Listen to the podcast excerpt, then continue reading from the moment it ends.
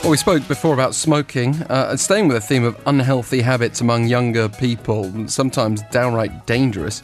Let's shine a light on drinking games on university campuses.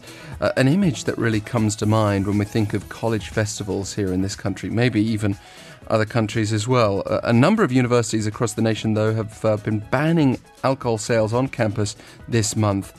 And we can find out more about this morning's Society, brought to us today by Eunshin Lee, or Ian Jin. Good morning to you. Good morning. So this is obviously something that's been building up for some time. Actions being taken. Mm-hmm. But actually, this new change comes amid government's recent request not to sell alcohol on university campuses during the college festival season.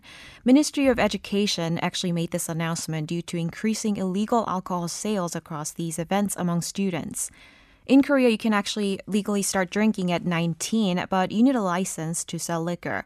But because indulging alcohol and group drinking is such a long-lived tradition among university students here, especially during May, the month of parties, it used to be very common to see students selling liquor on campuses without a permit.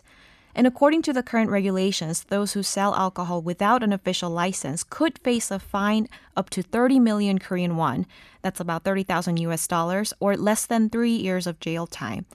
Not to mention, the university could also face additional charges for allowing their students to sell booze without a proper permit on their ground.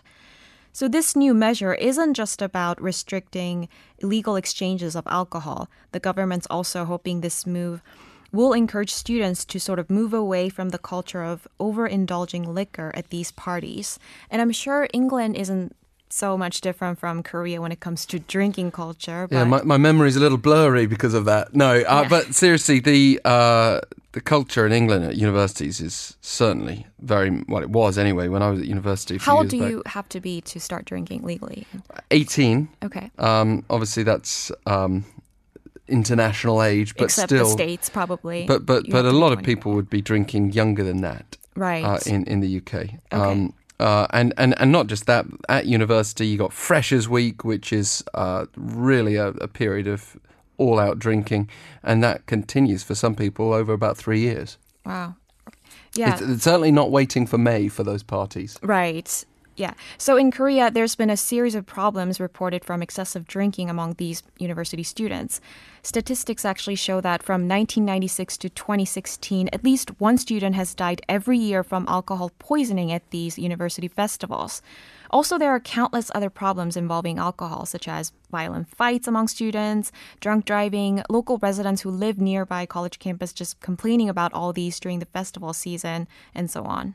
Yeah, also common, probably global complaints, right, the noise around university activities. But the government is trying to take action here. So how are the festivals actually looking these days? Have we seen any changes? It's not like presumably students can't just go and get their alcohol somewhere else and bring it onto campus? Right. So student councils across a number of universities announced that they will ban the sale of liquor during their festival weekend this year. To name a few, Korea University, Yonsei University, and Konkuk University in Seoul are among those schools. The Student Council of Korea University said that they decided to take this measure seriously, considering how other schools have previously faced punishment due to unlawful liquor exchanges. They added that they just want to protect their students from going through the same. And with that, there have been some major changes across these college events.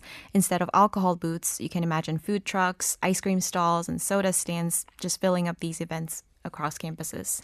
Yeah, I mean, again, though, like when I was doing a comparison with, say, Freshers' Week in the UK, it's not like there were stalls selling alcohol on campus, but you just find a way to get that alcohol, go to a bar or go to what we would call an off-license, a place where you can buy alcohol.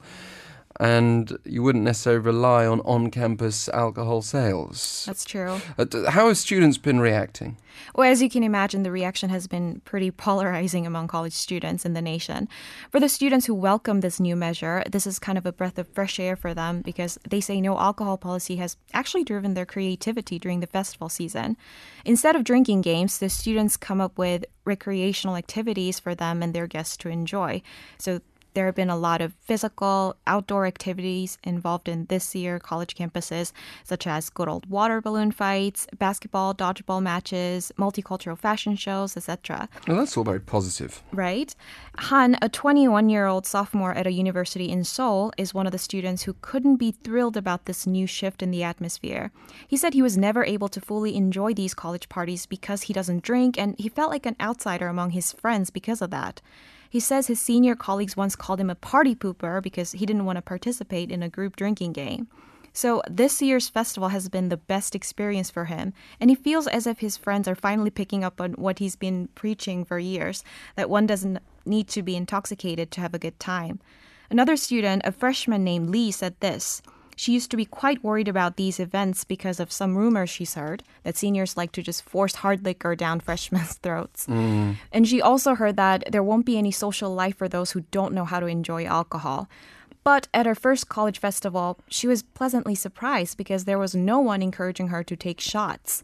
Lee thanks the new policy for that, and she wishes her school can make this a tradition and keep all its events and parties sober. But not everyone's happy. Right. So some were shocked at this new move, and it's not an exaggeration to say they were just simply outraged. For some schools, actually, they criticize the timing of the government's announcement because they received this warning a little too late. Sungkyunkwan University, for example, is one of the schools that received this government statement a little too late, and there were some damages done by that.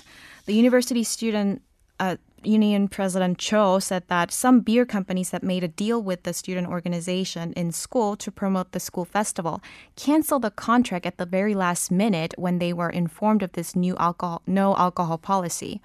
And according to him, part of the earnings from the alcohol sales at the festival were supposed to be put into student welfare, and it's part of the long-held school tradition. A student at another university named Kwon also said this. Instead of students being able to sell liquor and having a chance to sort of practice running a small business during the school festival season, the government's move is only boosting beverage sales at local convenience stores run by conglomerates. And that really drives at what I was suggesting before. I mean, people want to drink, and sometimes you got teenagers waiting years for these moments, right? They want these rites of passage at university. Exactly. Perhaps a realistic approach is also required where you kind of accept that drinking is going to happen and try to limit the fallout of that. Having people on hand, for example, medical professionals, right. Security professionals to protect buildings, infrastructure, and just keep things generally in hand. Maybe that's also something that needs to be considered if it's not already being considered as a backup option. Eunshin, thank you so much for coming in today. No problem.